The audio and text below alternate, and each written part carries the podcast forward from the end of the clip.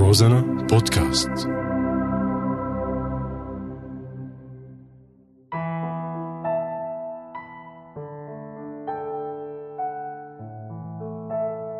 المسرح ثورة. بدي اكتب اسم بلادي على الشمس. الفيلم مجاز. ارحم المشتاق ولا يقولوا بعمر خاين يا فريد واللون تراكم مشاعر. هي ذاكرتنا ذاكرة بلد. معي أنا زوربا.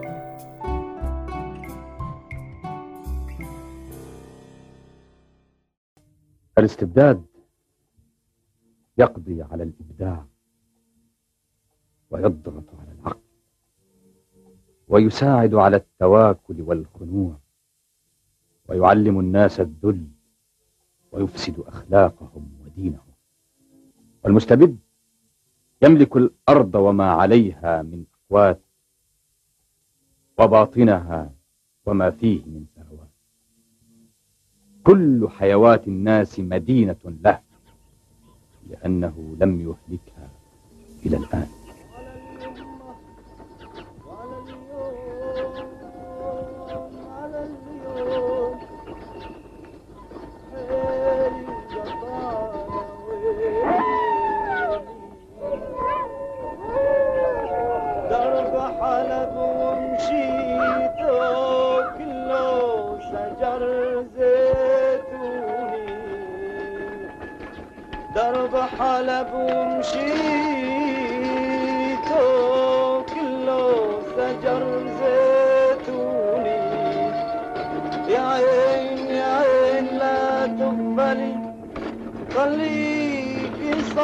صحياني والمر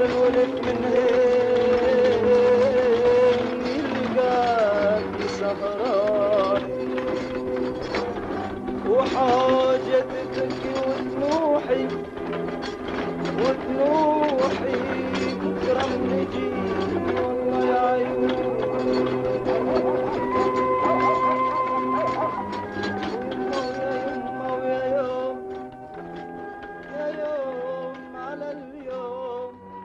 إنك تكون عايش غربة ببلدك أو مدينتك وتغرد وحدك خارج السرب أو بجهات تانية بدافع الإصلاح والتغيير والتوجه للأفضل.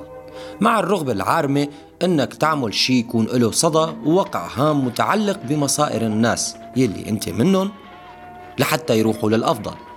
يمكن قاسي إنك تروح لمكان ما حدا معتاد عليه سواء كانت القسوة ضمن بيئة ما عم يسمعوك فيها أو ما عم ينتبهوا لأهمية الشيء يلي عم تسعى له وما في حدا بيقدر يساعدك. ومن ناحية تانية الأقسى هو المتسلط اللي بيكون منتبه لثورتك بخطورتها وأنه رح تردعه أو تقصيه عن إتمام مصالحه بأدوات قمعية ويكف التسلط والاستبداد واستعباد الآخرين.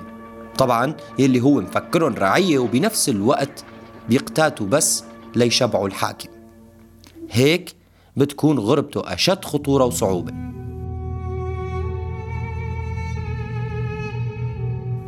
ويمكن من هالجانب أخذنا المخرج سمير ذكرى لحياة ومسيرة أحد أهم مفكري القرن التاسع عشر الشيخ عبد الرحمن الكواكبي بفيلمه تراب الغربة إنتاج عام 1998 عبد الرحمن الكواكبي أحد رواد النهضة والتنوير بفترة الحكم العثماني وواحد من أهم مفكري القرن التاسع عشر. اشتهر بكتابه طبائع الاستبداد يلي يعد من أهم الكتب باللغة العربية اللي ناقشت ظاهرة الاستبداد السياسي عموما. إن المجتمع الذي يقوم على الجور والظلم لا يمكن أن يكون مجتمعا مؤمنا أو فاضلا. فالجور والظلم طبيعتان متعارضتان مع الذات الإلهية. الله عادل ورحيم. لقد خلق الله الإنسان في الأرض ليعمرها لا ليفسد فيها. فالمفسدون في الأرض هم المتسلطون عليها وعلى الناس فيها. وليس من وسيلة لتخليص الحاكم المتسلط من ظلمه لنفسه ورعيته إلا بالشورى التي هي بوابة إلى العدل والرحمة.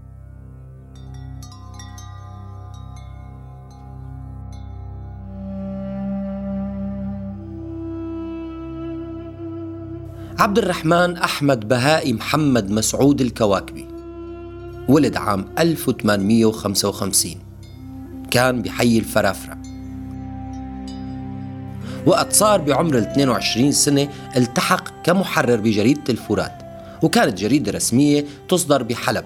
لكن إيمانه بالحرية وروح المقاومة دفعوه أنه يؤسس هو وزميله هشام العطار أول جريدة رسمية تحت اسم الشهباء.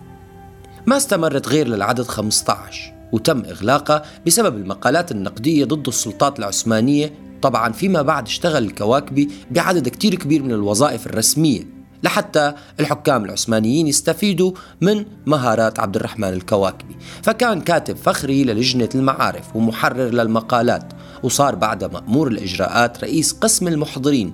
كمان كان عضو فخري بلجنة القومسيون وشغل منصب عضو محكمة التجارة بولاية حلب بالإضافة لتوليه منصب رئيس البلدية. مولانا سلطان معظم يريد حضوركم شيخ كاباكبي إلى إسطنبول لموضوع فيه خير.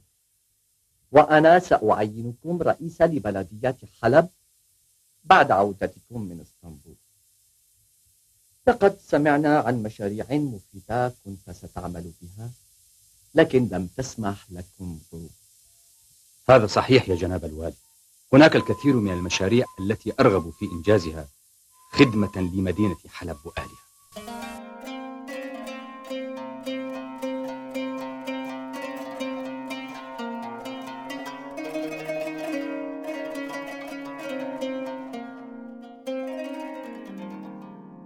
سافر الكواكبي للهند والصين وسواحل شرق آسيا وسواحل إفريقيا. وسافر لمصر لحتى ما يكون تحت السيطرة المباشرة للسلطان العثماني عبد الحميد الثاني. وزع صيته أكثر بمقالاته ومساعدته للناس ضد الظلم. تلمز على إيدين كتيرين كان واحد من أشهر علماء عصره. أمضى الكواكب سنين حياته مصلح وداعية للنهوض والتقدم بالأمة تجاه العلمانية والتطور والتحرر من الاستبداد العثماني. وهيك لحتى ضاق الأمر بالسلطان العثماني عبد الحميد الثاني فاستأجر بعض العملاء يلي دسوا للكواكب بفنجان القهوة سم قضى على حياته بتاريخ 1902 بعد عدد من المؤلفات الهامة أهم طبائع الاستبداد وأم القرى. إيش رأيك يا شيخ عبد الرحمن؟ بكلام الشيخ رشيد رضا الذي يكفر كل مسلم يقول بفصل الدين عن دولة. أنا برأيي أن أمر الحكام والدولة أمر دنيوي أرضي. مشان هيك صار لازم التمييز بين ما هو ديني ودنيوي لحتى ما تختلط الأمور ويتسلطوا المتسلطين والمشعوذين باسم الدين والدنيا. بالعودة للفيلم يلي تداول السنوات الأخيرة للكواكب بمدينة حلب المكان اللي كان حاضر بقوة ومسلط عليه الضوء من قبل الكواكب وذكرى. وكأنه الأخير عم يتغزل بحلب بالقرن التاسع عشر. وهو عم ياخدنا لمشاهد فيها غربة الحلبيين أنفسهم والمثقف بنفس الوقت بسبب الجوع والفقر وعدم الارتياح بالعيش مع قمع وتسلط الوالي الحلبي وكل الولاة يلي تفردوا بخيرات حلب.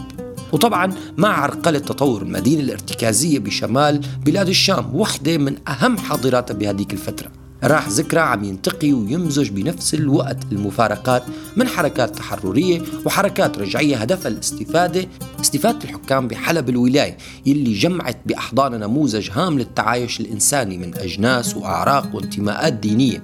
محورها المفكر التنويري ومحامي الدفاع عن الفقراء الشيخ الكواكبي. وطبعا مع بقية أصدقائه النهضويين سواء بنواحي النهضة العلمية أو القومية العربية يلي بدأت تتشكل بفترتها قد احتكروا الحكومة واستبدوا بتوزيع الوظائف والمراتب.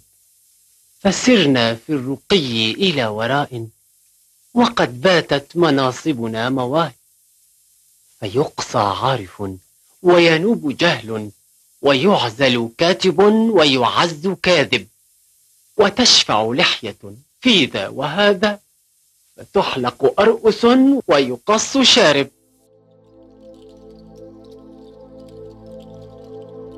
لكن الملاحظ كان وبشكل كبير هو تركيز المخرج بفيلمه عن علاقة الكواكب بالدين والاستفادة من التراث الإسلامي كمادة وتصديرها بنواحي علمية وتنويرية بعيدة عن الزيف والقولبة القواعدية والشعوذات اللي بيتاجروا فيها غالبا المشايخ التقليديين طبعا اللي أخذين الدين والكتاب المقدس بمفهوم الإقصاء تجاه الآخر.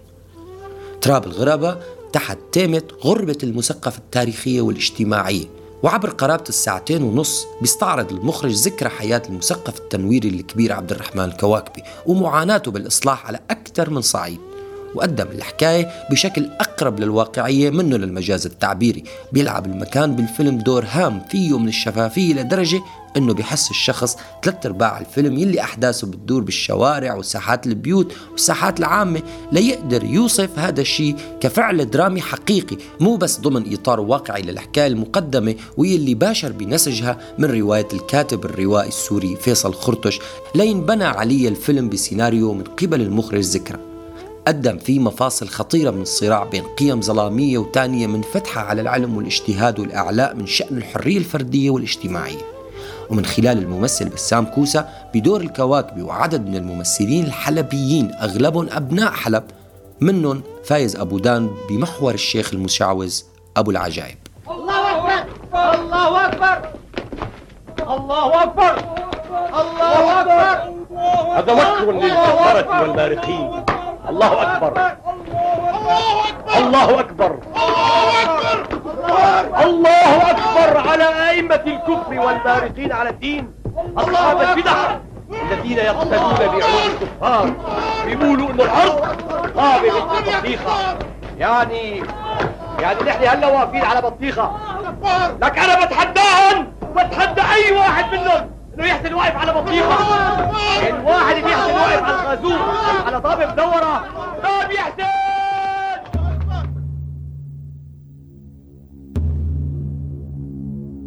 وصنع من خلال أدوارهم بالعلاقة مع المدينة حلب حالة من التوتر الدرامي بيعيشه المتفرج مع الشخصيات يلي حملت طابع تشريحي لفترته المعاشة الزاخرة بالأحداث. حالة المثقف الأكثر غربة من غيره هو مكبل بقيود ثقيلة بتدفعه باتجاه الهجرة والنزوح للخارج ليكون عنده القدرة أنه أفكاره تتنفس وتلاقي صدى ورواج وشغل تجاه التغيير. فالعمل ككل بديكوراته ومجاميعه وأشغاله التقنية اقتضى جهود نادرا تلاقيها بغير أفلام عربية وتحديدا سورية. ومن هون ما كان بإمكان هيك فيلم أنه يتحقق إنتاجيا إلا بمؤازرة من القطاع العام وهي مؤسسة السينما. طبعا ليقدر المخرج بالتعاون مع باقي كوادر العمل أهمهم الفنان التشكيلي يوسف عقيل اللي استحضر مشاهد من المدينة بأواخر القرن التاسع عشر. وبيتم تركيب مشاهد الفيلم ويكون أغنى على صعيد الشكل يلي انشغل بتكاليف باهظة كتير. لهيك بنقدر نوقف هون عند عقلية المخرج المتميزة برسم البيئة الحلبية يلي عم تدور فيها الأحداث.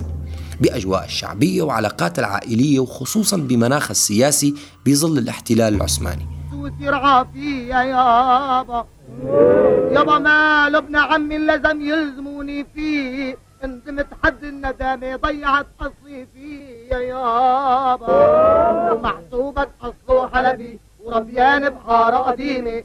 حارتنا حجارة دهبي وبيوتها عربي صميمة الحجي متجلوم والحجة مشارة وجية في إلا أولاد عموم بياضة وتفاحية بنقوسة وجب السلبي بطالع بين الرياضة وامشي من كانت تاريخ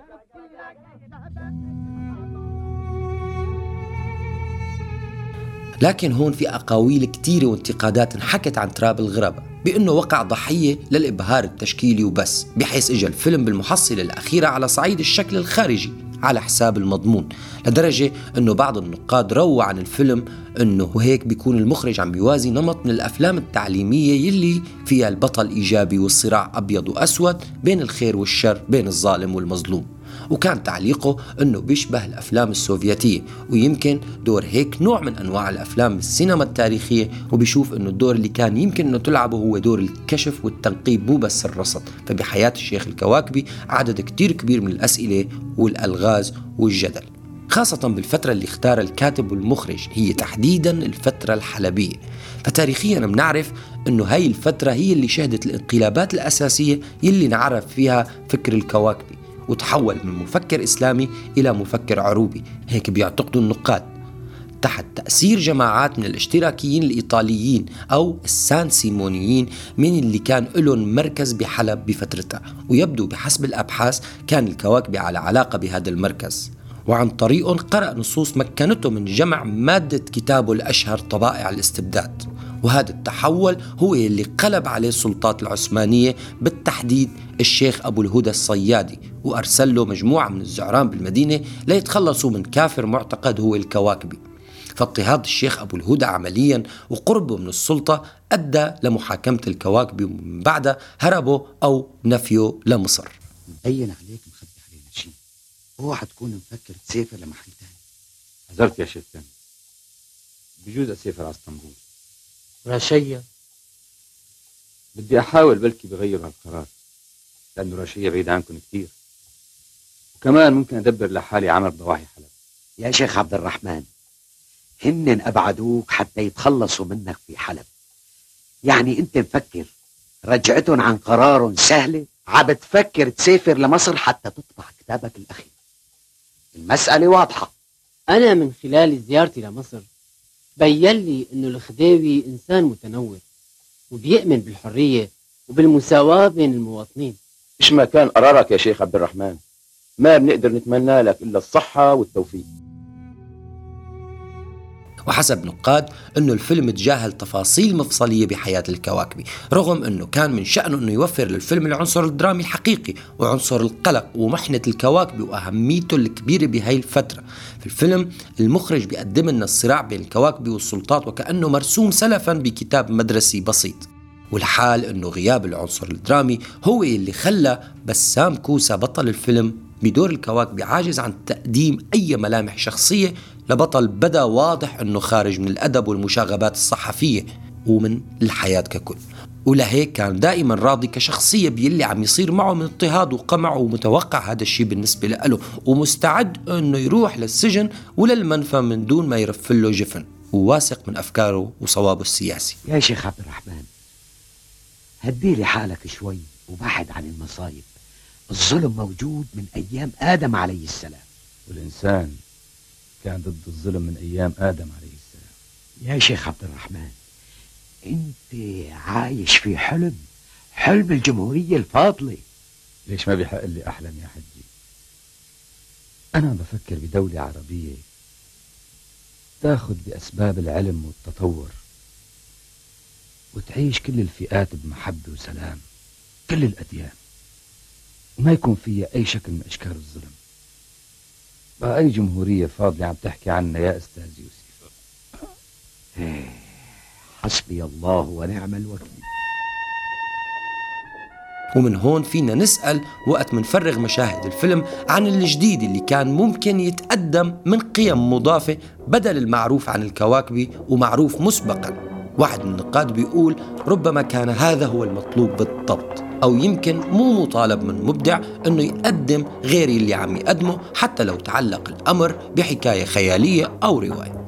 وبيشوفوا النقاد أنه وقت الأمر بيتعلق بجزء حقيقي من التاريخ تتعين روايته أو أفلمته أو مسرحته فمن حق المتفرج أنه يطالب بإتمام اختيار اللحظات الأكثر دلالة ودرامية وقابلية لتحويل الشخصية أو الحدث المرسوم لمادة بتصير الأسئلة والقلق والجدل أكثر. ويمكن تشاكس التاريخ وتشاغب عليه حتى أكثر من أنه تستثير اليقين فقط. واحد قال ما هو متفق ومتعارف عليه. هذا الشيء اجى كرد فعل من النقاد على الفيلم بعد إنتاجه. لكن يبدو المخرج ما كان حاطط بالحسبان إنه ياخذنا لعند الكواكب النهضة والعروبه أكثر من أنه ياخذنا لزوايا عشقه لحلب وأهالي حلب ومحاولاته الدائمة لكشف الاستبداد وقمع الحكام والشغل على مفاتيح الدين لصالح العلم والتنوير. وكانت الأسئلة عم تنطرح لدرجة أنه بفترة سلطة الطغيان البعثي السوري كيف ممكن أنك تشتغل على شخصية هامة بالتاريخ ضد الاستبداد بكل جوانبه وأشكاله بفترة متواجد فيها حاكم مستبد ونظام قامع يمكن كل الأسئلة محقة ويمكن الضيق الرقابة والمخفي المتواجد دائما والمرافق للإبداع بسوريا ولفترات طويلة هي اللي كانت كفيلة بتصدير الفيلم كمادة إبداعية بهذا الشكل بالضبط. كلكم راع وكلكم مسؤول عن رعية. لكن ما الذي يجعل الإنسان المؤمن راعيا ومسؤولا؟ العلم والمعرفة أولا. والحرية ثانيا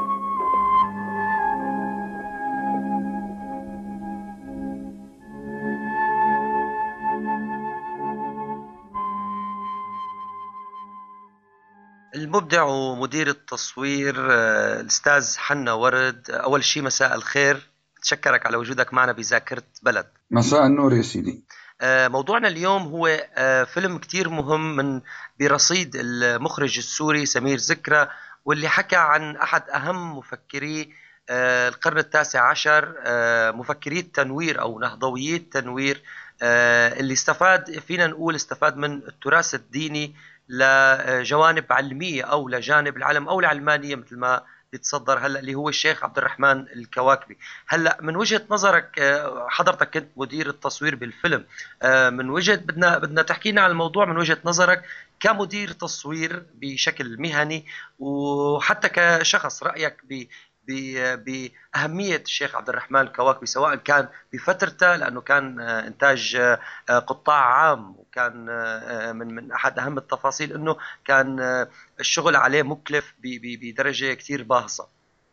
قصة الكواكبي الشخصية الجانب الشخصي وصراعه ضمن ما يسمى الفكر الديني الظلامي اللي كان موجود بحلب تماما ما يحدث اليوم 100% فأنا بستغرب عدم العودة له وعلى عدم يعني على الأقل نقرأ شو كاتب الزلمة. يعني كتب الزلمة ضمن كباحث شرعي إنسان كان قاضي شرعي إنسان كان متنور رحالة سافر على مصر من مصر سافر على السودان من السودان راح على اليمن من اليمن راح على السعودية زار مكة ف... ورجع لمصر وأنهى هناك كتابه طبع الاستبداد ودفع ثمن حياته. هلا آه، في ببعض الجوانب بالفيلم تحديدا المخرج سمير ذكرى آه، كثير آخذ هذا الجانب اللي أنت حكيت فيه آه، اللي هو الجانب التنويري لجانب حتى مظهر الشيخ عبد الرحمن كواكبي انه هو محامي دفاع ضد المظالم اللي صارت بفترة ولاة حلب. ولكن بعض النقاد اتجهوا وحكوا عن منتج سمير ذكرى إنه لا آه، كان ممكن تاخذ تفاصيل ثانية أكثر منها وأهم إنه الشيخ عبد الرحمن الكواكبي هو كان حدا آه، نهضوي عروبي أكثر من إنه يكون رجل دين فقط. هلا كل شيخ له طريقة. سمير ذكرى كمخرج اخذوا بهالطريقة. يلي حابب يشوفه بطريقة أخرى يخرج فيلم آخر ويكتب سيناريو آخر. بعتقد آه كتاب طباع الاستبداد. بنعمل عنه كذا فيلم وليس فيلم واحد اللي هو تراب الغرباء. فما في داعي لضياع الوقت يعني. خلينا نناقش هل استطاع الفيلم يعكس أجواء حلب بمنتصف القرن التاسع عشر ونهايته؟ هل استطاع يعكس الجو الثقافي المتنوع اللي كان موجود في حلب؟ هل استطاع الفيلم يعكس جو الاستبداد من قبل السلطنة العثمانية تجاه سكان حلب. هل استطاع؟ هل استطاع؟ هون أنا برأيي النقاش. هذا النقاش هذا النقاش. أما أنه والله كان عروبي ولا كان ديني سامحونا كل مخرج له طريقته. هلا تحديدا بهذا الجانب الجانب إذا فينا نسميه التقني أو الجانب اللي ظهر فيه الشيخ عبد الرحمن كواكبي اللي أخذ دوره الممثل بسام كوسا آه, آه، اللي بنلاحظه إنه سمير ذكرى شد كثير على الفيلم وراح لمكان لأحياء مدينة حلب بهاي الفترة تحديدا. آه منتصف القرن التاسع عشر حتى أواخرها. آه تحديدا ركز على قضية نحن كمتفرجين شفناه ركز على قضية أنه آه، مدى التعايش أو حتى في جانب سلطوي آخر بان آه، لنا اللي هي جهات أخرى من من المشايخ اللي ظهروا اللي كان أخذ دوره حتى الشيخ المشعوذ الشيخ أبو العجائب اللي كان أخذ دوره الممثل فايز أبو دان. يعني كثير ركز بهي التفاصيل. برأيك مثل مثل ما قالوا بعض النقاد إنه ما ضيع الشخصية الأساسية اللي هي الشيخ الكواكبي بالفيلم تحديدا؟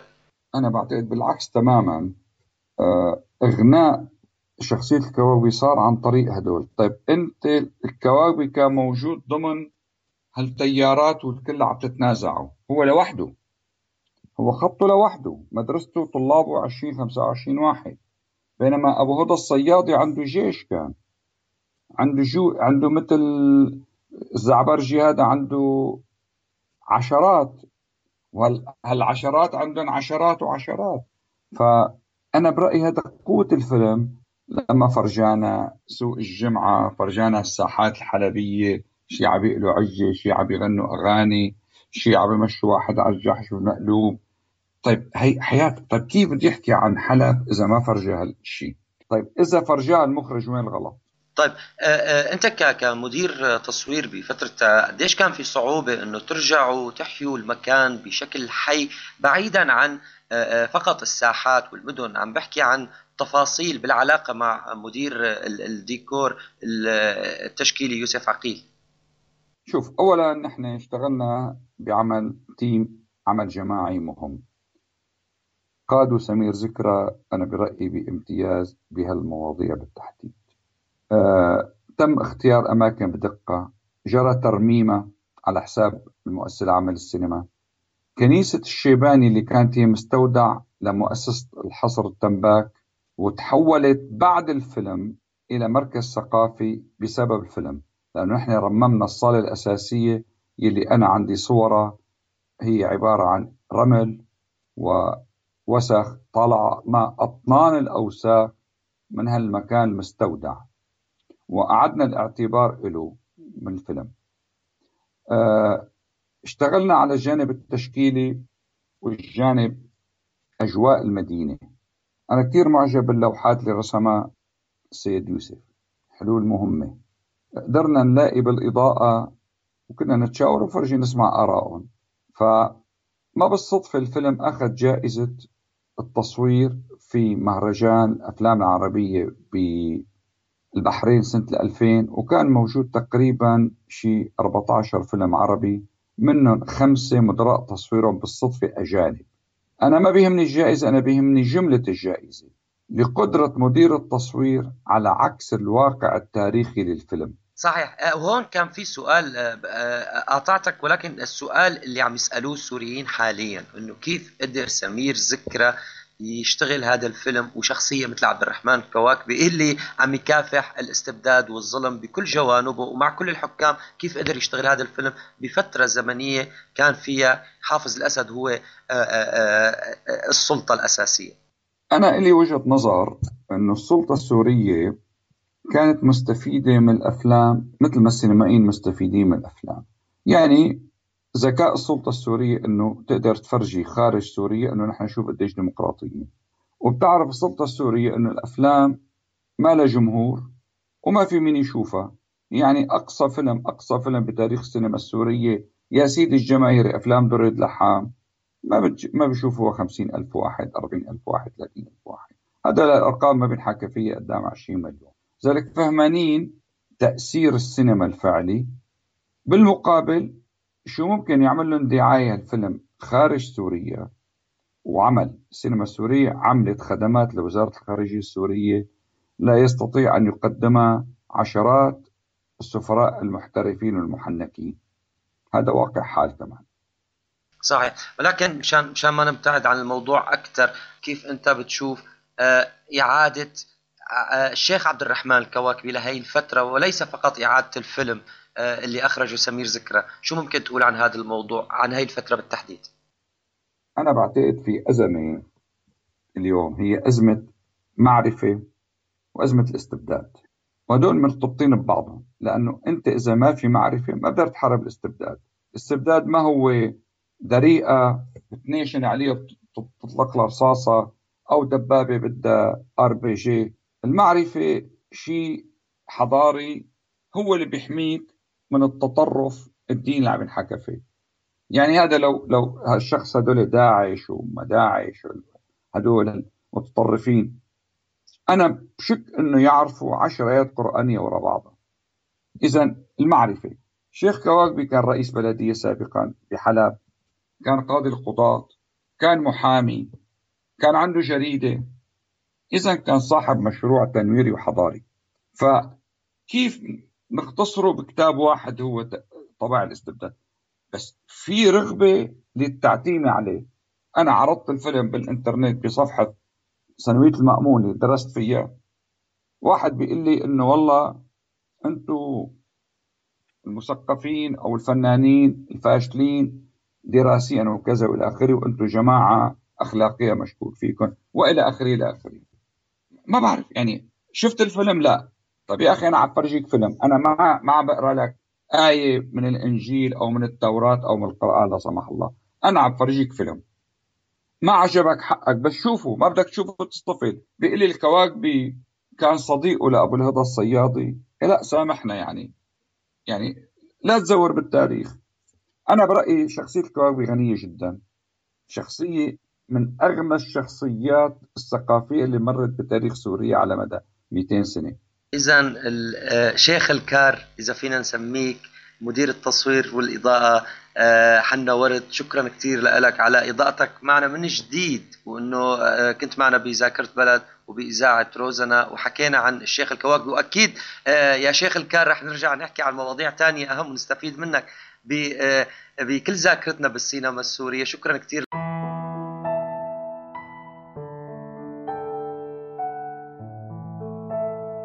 المسرح ثورة. بدي اكتب اسم بلادي على الشمس. الفيلم مجاز. الحم المشتاق ولا يقولوا بعمر خاين يا فديد واللون تراكم مشاعر. هي ذاكرتنا ذاكرة بلد. معي أنا زوربا.